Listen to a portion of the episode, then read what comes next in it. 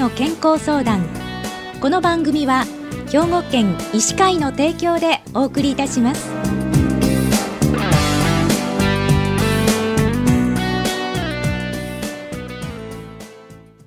みんなの健康相談ご案内の広市加子です。今週は兵庫県医師会の姫路市アボクリニックの山本修造先生にお話をお伺いします。山本先生おはようございます。おはようございます。今日はよろしくお願いいたします。よろしくお願いいたします、えー、こんなお便りいただきました。64歳の女性からなんですが腰椎滑り症と診断されました。ソファーや椅子に座ると痛みが出ます。お尻の筋肉が痛く足の先が痺れます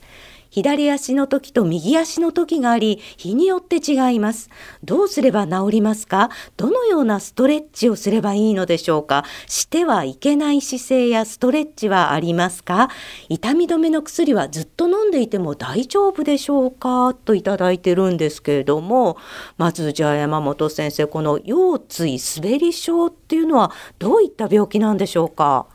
腰椎滑り症とは腰椎が前方もしくは後方に滑るずれることにより神経を圧迫し腰の痛みや足のしびれをきたす病気病態です、はい、え脊椎背骨を構成する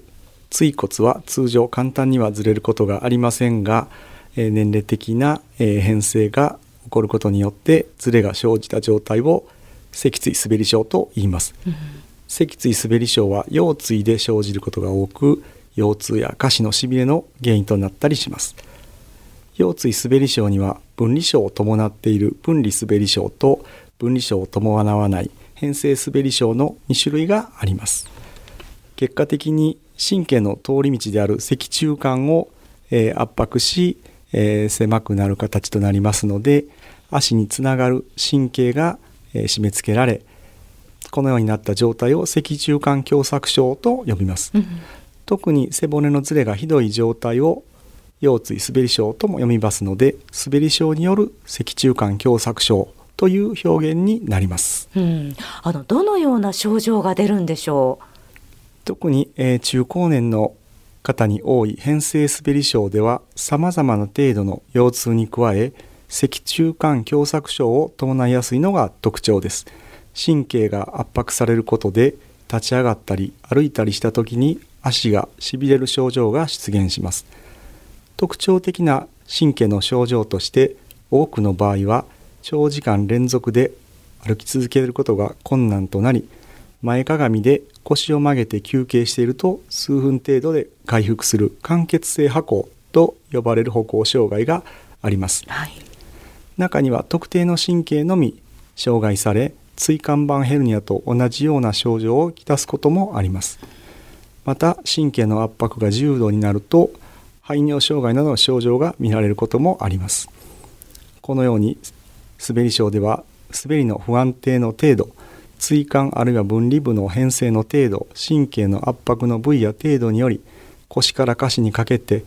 さまざまな症状が出現します、うん、あの治療はどういった方法があるんでしょうか？症状により治療は様々です。大きく分けて手術以外の方法と手術という方法があります。手術以外の方法としてはまず内服薬による症状のコントロールです。以前からあります消炎鎮痛剤や神経への血流を改善する薬。最近では神経からの痛みに対してのみ効果のある薬や慢性的な痛みに対する薬等を組み合わせて治療を行います。また炎症の急性期慢性期によりコルセット固定による安静の指示や各種運動療法物理療法によるリハビリ加療も並行して行います。症状改善に乏しければ腰部硬膜外ブロック神経根ブロックなどの各種ブロック加療も選択肢に上がります。ブロック治療については整形外科で治療する場合も多いですが近年麻酔科医師によるペインクリニックでの専門的な治療を行う病院医院も増えてきています、各種保存的加療の効果が低くしびれや歩行障害が強い場合には生活の質を改善するためにも手術的加療を検討する必要があります。うん、あのお便りの方へのアドバイスをお願いしたいんですけれども、はいまずこの64歳の女性の方どのようなストレッチをすればいいんですかというお尋ねです。はい。まず腰部とえー太ももの周りの筋肉の柔軟性アップのためのストレッチを行う必要があります。はい、横向けに寝た状態で足首を持ちかかとをお尻の方に近づけます。その状態で30秒程度深呼吸をしてください、左右同様の方法で1日3回程度行ってください。はい、次に体幹の簡単な筋力訓練も必要ですので腹筋背筋をバランスよく鍛えるトレーニングも行ってくださいはい、であのしてはいけない姿勢はありますかということなんですけれどもこれはいかがでしょうか？はい。長時間の同一姿勢の継続は腰への負担となります。はい、長時間、えー根詰めて作業されることは控え途中で休憩を挟みうん。軽い運動等を合間で行ってください。はい、また背骨を反ることで神経の通り道を狭めることが多いですので長時間そのような姿勢を継続することも控えることが望ましいと思われます。はい、でこの方はお薬のことも尋ねておられるんですけれども痛み止めの薬っていうのはずっと飲んでいても大丈夫なんでしょうか？消炎鎮痛剤の長期内服については様々な問題が指摘されています。以前は胃が痛くなる等の胃腸障害がメインでしたが最近では高齢化も進み、えー腎機能の悪化も問題視されてきています。特に最近では神経の痛みにのみ効果を発揮する薬や慢性的な痛みに効果のある長期間飲んでも副作用の少ない薬が開発されてきています。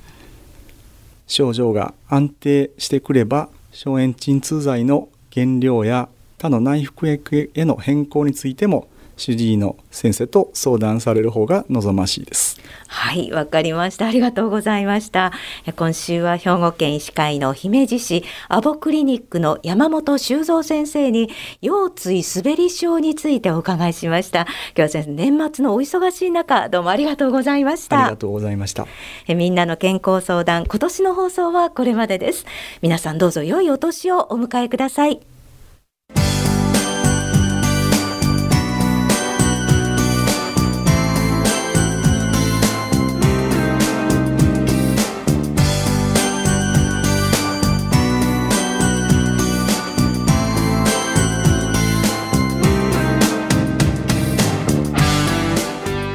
からの健康相談ご案内は広市加子でしたこの番組は兵庫県医師会の提供でお送りいたしました。